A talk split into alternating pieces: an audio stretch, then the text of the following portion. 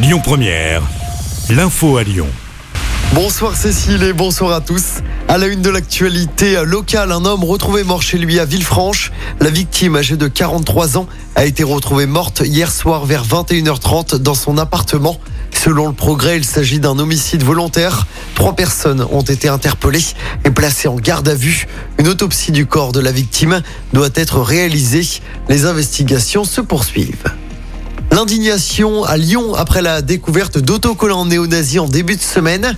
Des stickers de Klaus Barbie, chef de la Gestapo, ont été découverts près du centre d'histoire de la résistance et de la déportation situé avenue Berthelot dans le 7e arrondissement de Lyon.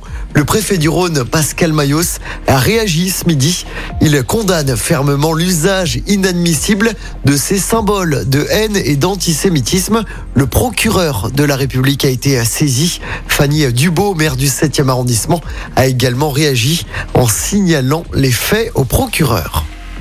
Comme les policiers, les surveillants de prison seront tous équipés de caméras piétons. C'est l'une des mesures annoncées ce matin par Eric Dupont-Moretti, le garde des Sceaux.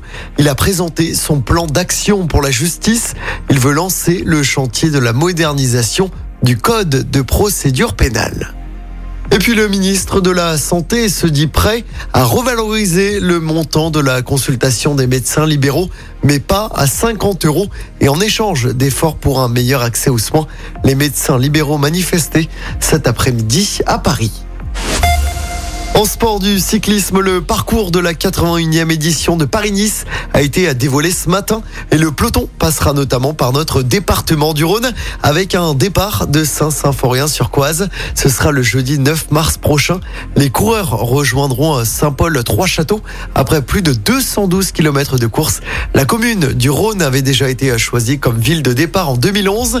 Paris-Nice édition 2023, c'est du 5 au 12 mars prochain. Écoutez votre radio Lyon Première en direct sur l'application Lyon Première, lyonpremière.fr et bien sûr à Lyon sur 90.2 FM et en DAB+. Lyon Première